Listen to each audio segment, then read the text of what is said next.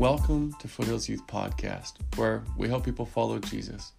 I hope these resources are a blessing to you. We are a student ministry based out of Northwest Calgary, and our hope, our desire, is that we see students become resilient disciples in a post Christian nation. So may this podcast just be a blessing to you in your journey.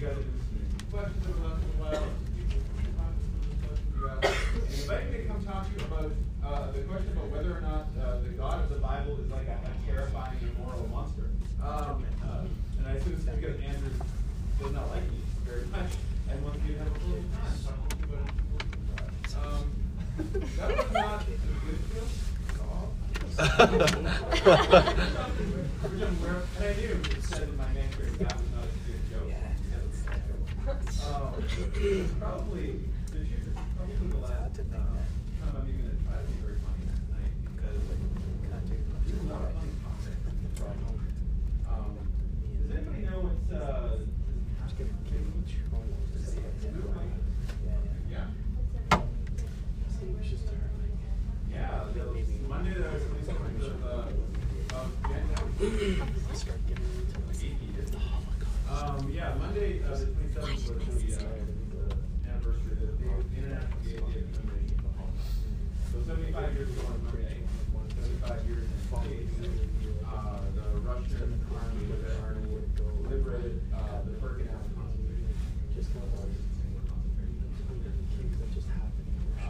is a day to remember, millions, the millions, and people were murdered, uh, by the Nazis for being different than they are. And it's very hard to imagine a God who would want anybody to do something like that, to murder millions and millions of people, or even thousands of people, or even one person for being different than they are. But it's very, very important for us to remember. The believed in God. They authentically. Let me start here. The, the questions we're going to try and deal with tonight are very, very difficult questions. That many, many bright people, many good people have struggled with deeply, uh, and different people have different conclusions. Uh, I'm. And I'm going to try and give you a general sense of some of the ways to sort of think about these problems, because they're very serious problems. Um, but more than anything, I, I want to try to give you uh, really one key takeaway, and I'm just going to tell it to you now. I like to sort of give away the ending at the beginning to make sure people remember. And this is the ending I'm going to give away. Look to Jesus. This is the actual answer to this particularly difficult set of questions. Look to Jesus. When we talk about knowing God, what we mean as Christians is we mean knowing Jesus, who is the one who reveals God to us in the most clear, the most perfect way. Anytime you see uh, um, a seeming paradox or difficulty between what Jesus says and what Jesus does, and what you read in other parts of Scripture or what you hear other Christians teaching about or what you see other Christians doing, filter what you hear and see through the teachings and the Word of Jesus Christ. The Scriptures tell us that Jesus is the Word of God. Is this uh, this passage in the, the Gospel of John. John is the one of the stories of the life very beginning of the story about the life of Jesus, uh, that the author says that Jesus, uh, in the beginning was the Word, uh, and the Word was with God, and the Word was God. And Word is a weird way to talk about a person. It's John's way of trying to say that Jesus is the truest, most perfect way that God reveals God to us. And so, uh, when we want to think about Jesus, we want to think about Jesus as the Word, the true and perfect. The uh, the author to the book of Hebrews, uh, in the book of Hebrews, calls Jesus the author and finisher of our faith. He knows the beginning of it and the end of it. So I'm going to say a bunch of things tonight, but this is the bottom line. If you uh, sort of tune out, or if this is too much uh, uh, angst or, or bother or frustration for you, or you don't like the topic, those are all fine. I get that stuff. Um, the bottom line is this: look to Jesus, follow Jesus, love Jesus, let the Spirit of God fill you and you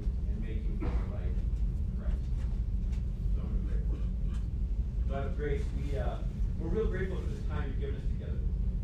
Um, I'm really grateful for these uh, these young people who've come here uh, to spend time with one another, to worship you, um, to uh, to your word, to grow together uh, as you know, Christians or people who live towards Christ. Grant us the capacity to hear. Spirit, we pray that you will be here present with us, that you'll give us a sense of your presence, that you will open our eyes to very, very difficult problems. Uh, and give us some way of, uh, of understanding our faith uh, more clearly and more effectively. Give us time to be praising the Father, the Son, and the Holy Spirit. Okay, let's jump in. Uh, so your questions, at least this is how Andrew uh, communicated your questions to me, so I mean, you just tell me asked. Him, not me. What he said to me. Uh, he said, uh, these are the sort of the questions he gave me. Why does the God of the Old Testament seem so much, uh, seem so different, so much sort of meaner and unpleasant than the God of the New Testament or than Jesus does in the New Testament? That was one question. Uh, wh- what is up with the genocide of other people in the Old Testament? That's an interesting way to ask about genocide. What's up with genocide? It's bad. That's what's up with it. Uh, and, and just generally, why in some parts of the Bible does God seem to be just such a terrifying dude? Like, why is that happening in the Bible? I heard a couple people against that. that's a legitimate question. Why is that going on? Okay, so let's start with the, the, the Old Testament and New Testament sort of conflict that people talk about sometimes. Um, uh, and I often hear people talk about it as though uh, um, the God of the Old Testament is somehow a different God than the God of the New Testament. This has, let me establish this right now, this has never been a Christian belief.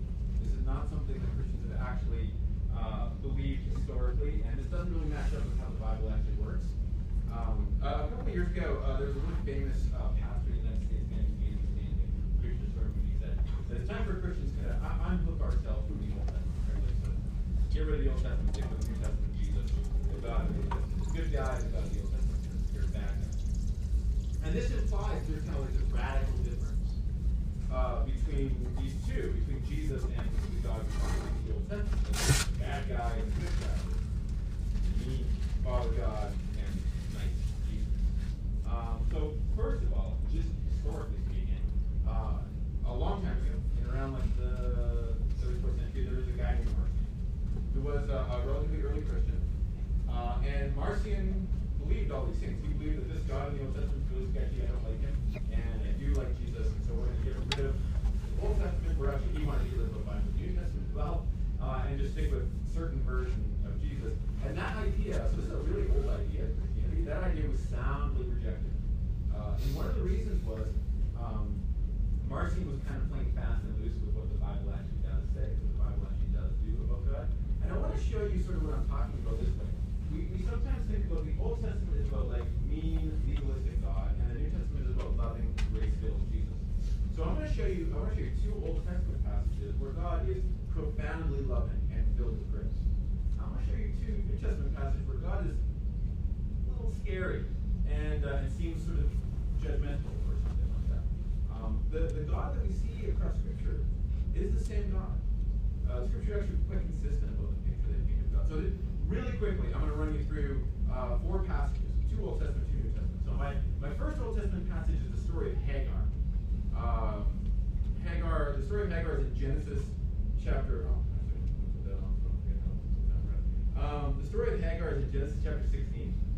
I'm not going to read the whole thing. I'm going to give you like the and then uh, Colton's that thing like you read Hamlet and don't understand it, then you read this other book that tells you what Hamlet's about. We used to call it Coles Notes. So it's like- I was like, it's the name now, it's the same thing. And you're all like, no, I read Hamlet and I understood. Uh, okay, um, there, there's a story in uh, in Genesis where Abraham and his wife Sarah are trying to conceive a child, and, and they can't conceive a child, and they really believe they're supposed to have a child because God said they were going to eventually have a child, and, and it's going to be uh, how God sort of built uh, the people of Israel. And uh, and then eventually Abraham and Sarah get kind of tired of trying to, or waiting for God to figure this out. And they said, well, we'll figure it out. And so what they do is, um, Sarah has a servant, uh, a sort of slave woman uh, named Hagar who works for her, and she says to Abraham, just you sleep with Hagar, and uh, and she'll have a baby, and then that baby is going to be, we'll just take the baby, and that baby will be our son. And that is exactly as sketchy of a proposal as it sounds to you. That's not cool. Um, it was a relatively normal thing to do at that time and place, but certainly God, uh, as you know, if you keep reading the story, God is not a big fan of this attempted solution. Uh, but they, they go through with it, and they have a child. And it turns out that, well, this was Sarah's idea, uh, after the child's born, she treats Hagar very, very badly. Um, and uh, is very aggressive and unpleasant towards Hagar. Uh, and, and Hagar suffers terribly. And in the midst of her suffering, this, this woman, this slave woman, this outcast, this like this person who's only not even really part of the family, who's being rejected by the woman who was her mistress, and being rejected by this woman who put her in this situation. Hagar cries out to God. And this is uh, Genesis 16, starting at verse 11. And the angel of the Lord said to Hagar, Behold, you're pregnant and shall have a son, and you'll call his name Ishmael. For the Lord has listened to your suffering. And he'll be a wild donkey of a man. His hand will be against everyone, and the hand of everyone will be against him, and he will live in hostility with his brothers. So she called the name of the she called the name of the Lord who spoke to her, You are El Roi. She, this is the only woman in the entire Bible who gives God a name. She calls him El Roi, which in Hebrew means the one who sees me. Because she looked in, the, in her terrible situation, she looked and God saw her.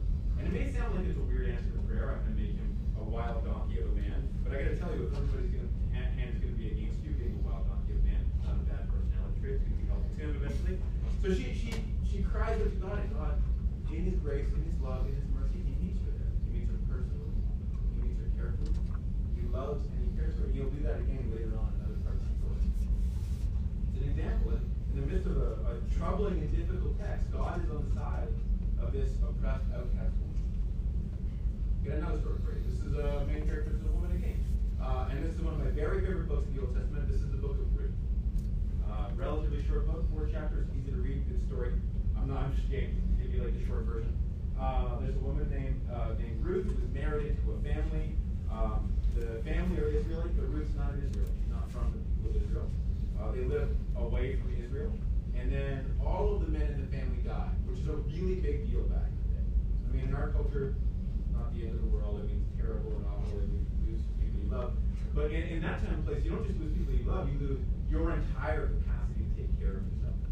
And so there's there's this woman Ruth and her mother-in-law Naomi, and they are uh, without husbands and in a foreign land, and they're in terrible, terrible danger. And so they come back to Israel. They come back to uh, the town of Bethlehem, which is the town that uh, Naomi comes from. And in this town, uh, the whole thing that happens in the story, like nothing happens. It's like the most boring story in the Bible. It's so wonderful. All that happens is they come back to town, they don't have any money, she meets a guy, they get married, and everything's okay. That's the whole story. Nothing else happens in it. And, and it's a wonderful story because all it is is a group of people doing the things that God said that they should do, following the law that God laid out.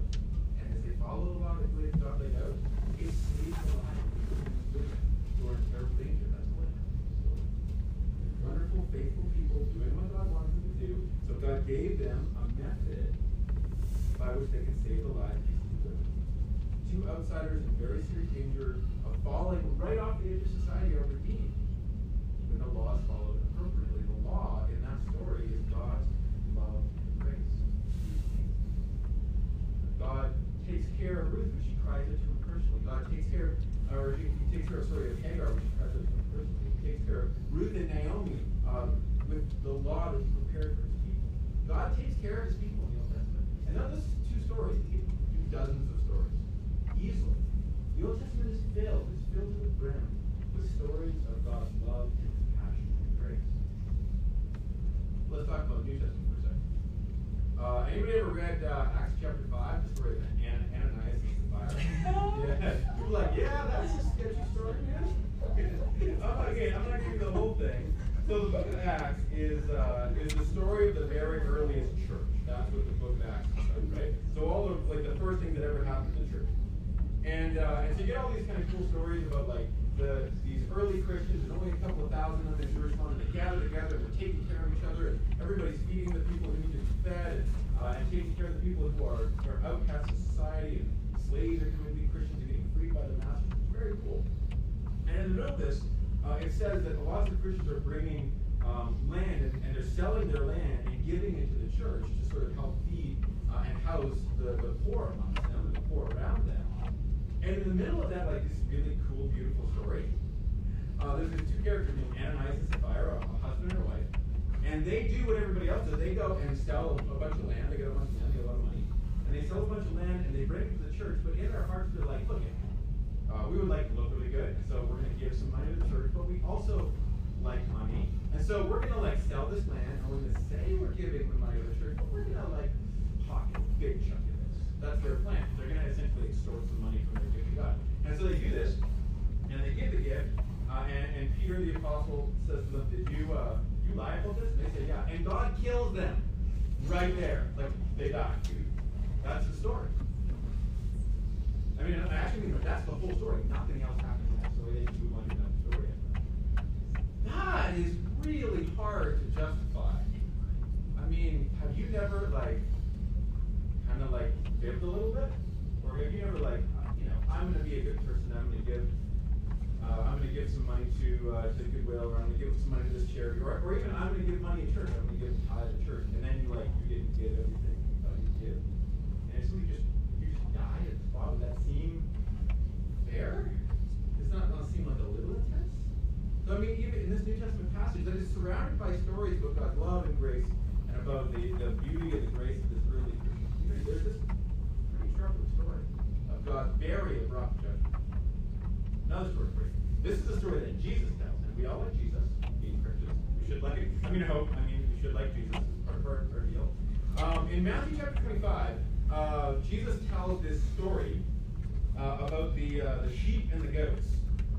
Anybody ever heard this story? He, uh, he has this parable. A parable is like one of these uh, these sort of metaphorical stories that Jesus tells. And in this story about the sheep and the goats, he sort of tells a story about the end of time, and God comes to judge the world, and, uh, and he says, you bunch of people go over there, and you bunch of people go over there. Except they're not people. He sends goats that way and sheep that way. He separates the goats to the bad and the sheep the good.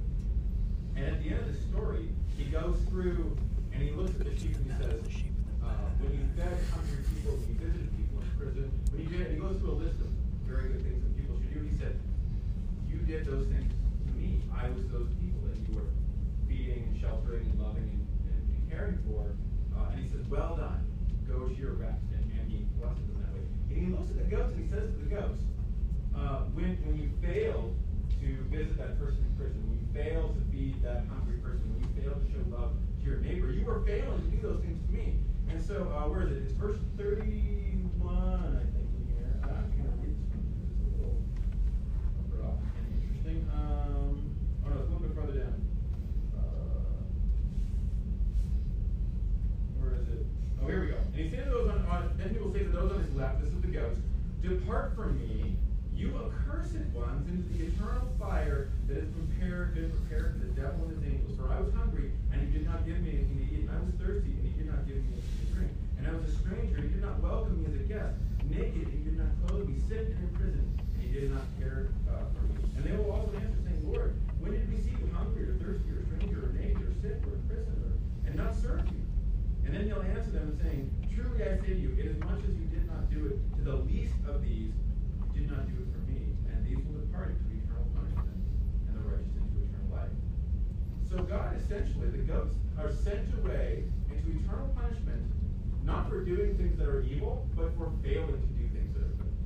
Which again seems, uh, maybe seems justified to you, but it's quite an extreme punishment. And it certainly isn't uh, all unicorns and rainbows. Uh, it's, it's not any more or less scary than the punishment in mind. All of this is to, to, to just answer this first question. Is, is the God of the Old Testament different than the God of the New Testament? No, not really. Um, God is God all the way through. And the scriptures give us a relatively unified portrait of who God is. Is the God of the Old Testament a big meaning and the God of the New Testament all nice and fluffy? No, not really. The God of the Old Testament is filled with grace and love and mercy, as is the God of the New Testament. God of the New Testament judges uh, people, as does the God of the Old Testament. And here's the thing, and I'm going to come back to this in a couple minutes. We actually want this. We sometimes talk like we don't want this, but we do want this. We do want somebody to be taking care of people. Uh, and we also desperately, desperately want somebody to forgive.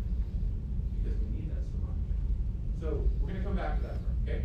I'm going to jump into the, um, the second part of the question, uh, which is in many ways kind of the, the tougher part of the question.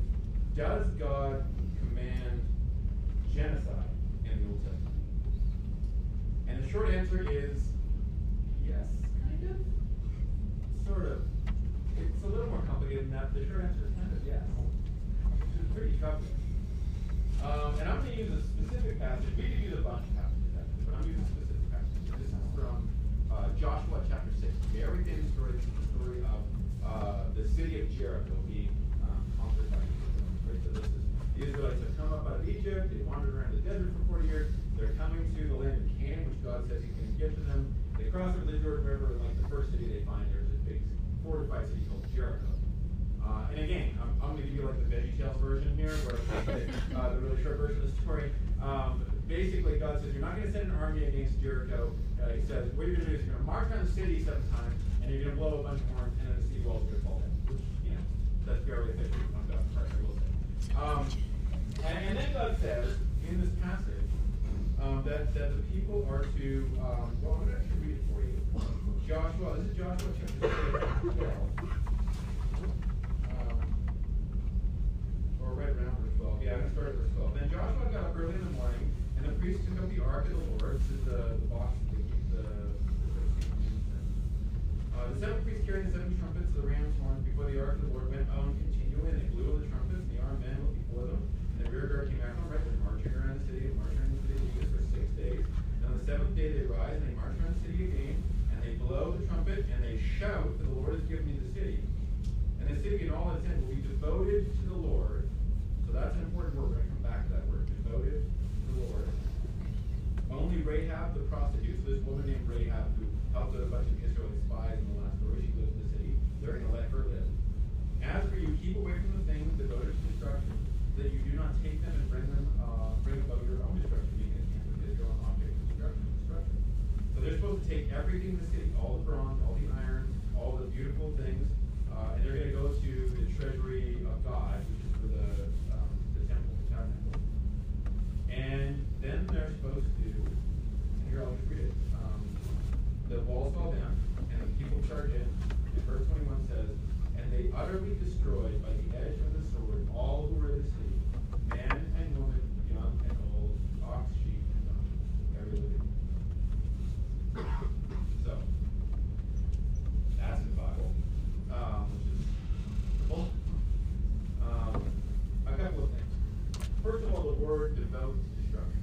This is a weird word in Hebrew. If you care what it sounds like, the word is Adam. Don't worry about it. Um, this word doesn't mean destroy or destroy utterly. Some translations translate it that way. What it means is give completely and totally and utterly over to God. That's what it means. And kind of lots of other passages where it's like uh, you're getting like a sacrificial offer, uh, and you have to burn up the whatever you're sacrificing, and, and you have to have that animal, you have to completely burn up so you can't use it. That's the idea. Devoted to God. Uh, and this is another thing that's important to understand. This is a very common religious idea in the ancient world, right? In the time and place where we're talking about ancient Israel and the culture surrounding ancient Israel, this is a very this is an understood idea. Other people get this. This is not unique to the people of Israel. Um, and notice in this story, everything, literally everything, is given over to God, including Rahab. You're like, well, Rahab doesn't get killed. No, Rahab doesn't get killed because Rahab becomes an Israelite. She gives herself completely over to God. And so, in that sense, for the Israelites, that's what that means. You sort of convert or die, sort of the idea. So the passage isn't genocide in the way we think about the word genocide. When we say genocide, we mean like um, something like ethnic cleansing, where you pick a, a certain people group and because they're not like you or because you hate them, you kill all of them. That's not quite what's going on here. But this is very horrible violence. Uh, and yes, it is like murdering innocent children is part of the story. So the fact that it's not genocide doesn't really help very. It's still really awful. So, does God in Joshua 6 commanding Israelites to kill children, and do they do it? The only answer to that question is yes. Unequivocally, unequivocally yes. That's the answer to that question. How do we explain this without God being a monster? Because a lot of people will read this. I mean, if you think of famous atheists like uh, Harris or Richard Dawkins, they, they read this and say God is a monster. What kind of monster would you be? Well, a couple of things. First of all, we're talking about violence between people groups who are all playing more or less by the same rules. This is not something that only the Israelites would do. The Canaanites would also do this. It's a very normal thing in this time and place. That doesn't make it right, but it makes it um, an understood quantity in the ancient world. And in a very meaningful sense, like Joshua chapter 6 reflects God speaking to a certain group of people at a certain time and in a certain place. And you maybe have heard somebody say to you at some point that everything in the Bible is for you specifically, and that's not true. All of the scriptures are for you. All of the scriptures are the ways that God reveals God's self to us. But not every command in the Bible is a command that is for you. Uh, I, I, I remember the first time somebody ever said this to me, and I was, I was just aghast. Like, no, the whole Bible is for me. It's the Bible. It's God's love letter for me. I have to do everything it says. And he says, really? Because God commanded Abraham to have a child in his old age. Are you going to have a child in your old age? I'm like, yeah, that's for Abraham. He's like, wow. yeah, there's a context around that story. It's like, oh, never thought about that. And, and, and the same is true of the story of Joshua. Are these commands for us to go out and to murder people who are not like us? And you'll say, who would ever interpret this passage that way? And I would say, lots of people have interpreted this passage that way. Uh, in point of fact, one very common interpretation of the book of Joshua uh, we find in, uh, in early Christian settlers in North America who see the land of North America as the Canaan that God has promised them, and they see the indigenous people who live here as Canaanites who are supposed to be wiped out, in the same way this text says. That's horrifying. That's horrifying. It's also wild, a wildly illegitimate application of this passage. That's not what this passage is saying at all. These commands are not for us. The promises in Joshua are not specifically for us. And much of what we see here is actually eventually inconsistent with what God is going to say to Christians through Jesus Christ. The Bible, this is very important. This question that you guys have asked is actually not really about God's nature. It's actually really about what the Bible is like. Um, I, I think this is a question about Bible more than a question about anything else. The Bible is contextual. And no single part of the Bible tells the entire story. We aren't re- replacing older bits of the Bible with newer bits. We're not like dumping Joshua and just reading Matthew. What we're doing is we're placing Joshua in the same context as Matthew. And we're letting what Jesus does in Matthew explain what happens to Joshua. The, the problem here is not that God was mean and then God got nice. It's not that God changed. The problem is that humankind is getting to know God slowly at a pace that we as humans can't manage. God isn't changing. God is changing his people.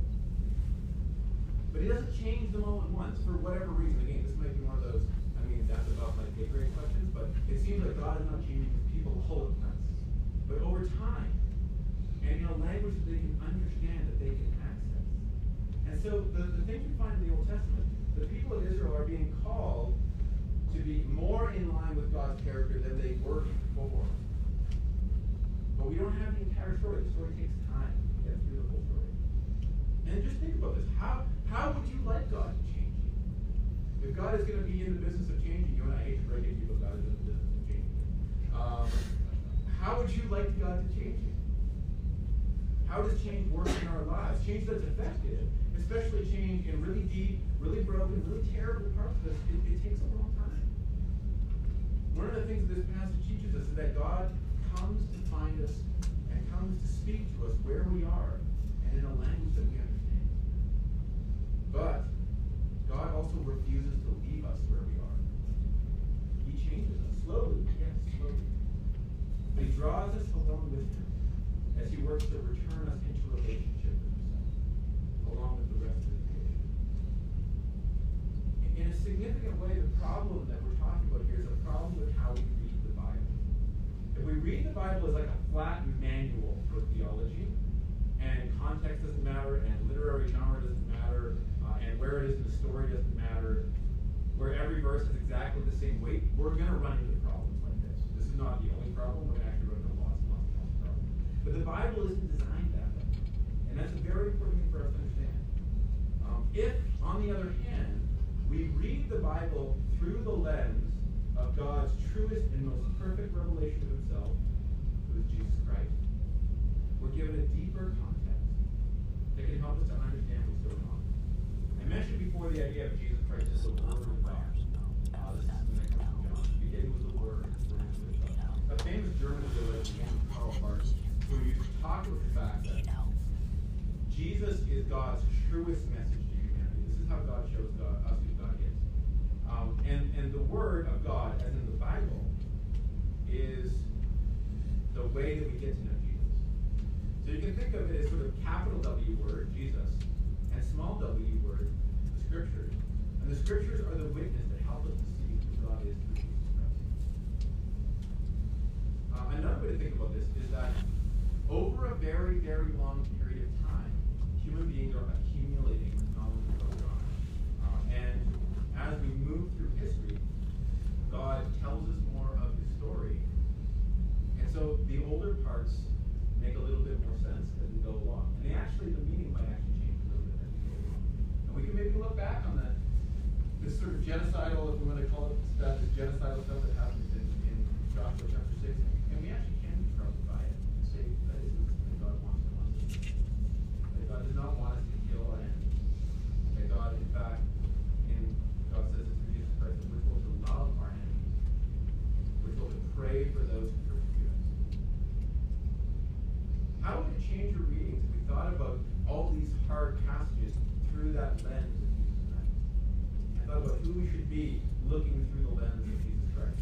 In, in that situation, is any form of genocide, is any form of cultural annihilation ever acceptable for Christians anywhere? And that's a really easy question. The answer is no. The answer is no. Now, of course, we have failed in this dramatically history. One example, I'm reading a book right now by a theologian named uh, Willie Jennings, and he tells a story uh, from the 1440s in Portugal. Uh, and he tells the story of the first group of African slaves who have been captured in Africa and brought to Portugal. Um, this is the, the beginning of what we call the North Atlantic slave trade, uh, where Christians, almost uniformly, Christians go down from Europe south to Africa, physically capture other human beings who they believe to be less than they are, and then bring them back to Europe or across the sea, North America, to work for no money, uh, to be essentially kept animals. And in the story that Jennings tells about the bringing of these people to Portugal, he, he quotes a whole bunch of documents from an historian who's like there on that day. And this guy frames all of this as though, you know, this is like a wonderful Christian thing the Portuguese people are doing, bringing these people to Portugal and we're going to convert them to Christianity while we keep them as slaves. It is actually okay for us to look back on that and see that as a, a radical, dramatic failing of the Christian. That was wrong. That was wrong. Like non-negotiably, obviously wrong, completely failed in the entire ethic of Jesus that he gave us. I'm gonna give you a second example. I, I sort of mentioned this already, but I'll give it to you again. Um, when uh, when European settlers arrived in Canada and the United States of America, as it's called now, they didn't have that name then, when they arrived in what we now call North America, not all, but certainly many Christian settlers framed their arrival in North America and their expansion across the continent um, and their murder of the people who already lived there, they framed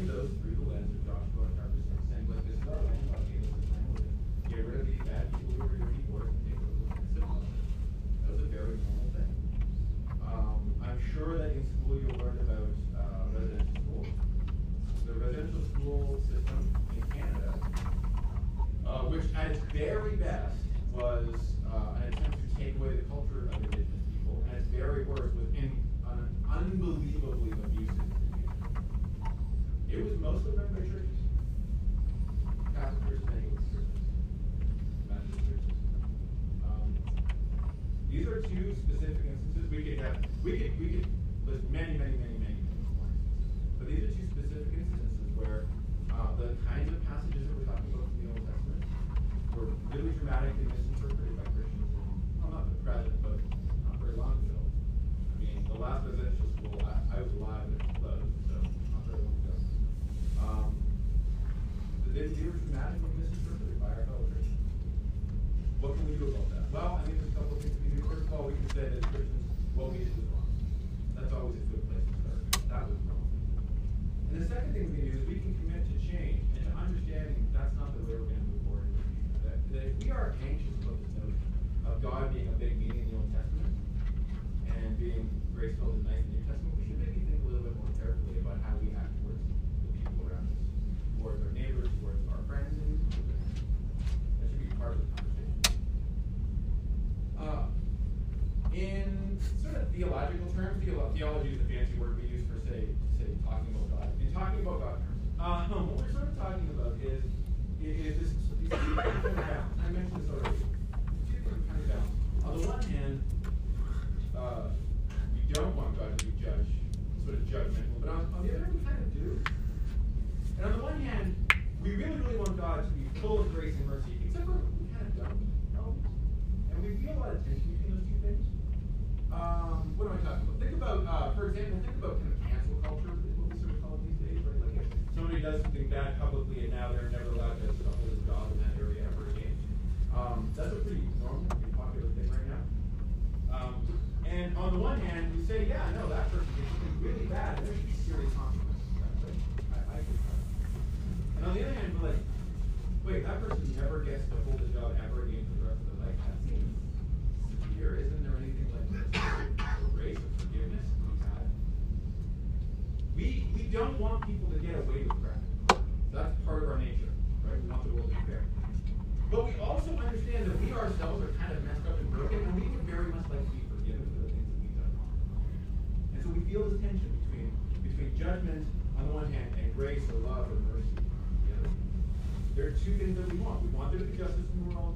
We want those who do evil to be controlled and to be punished, and we also want there to be forgiveness in the world because we understand that eventually an eye for an eye makes the whole world blind. And this is what we would call um, a paradox.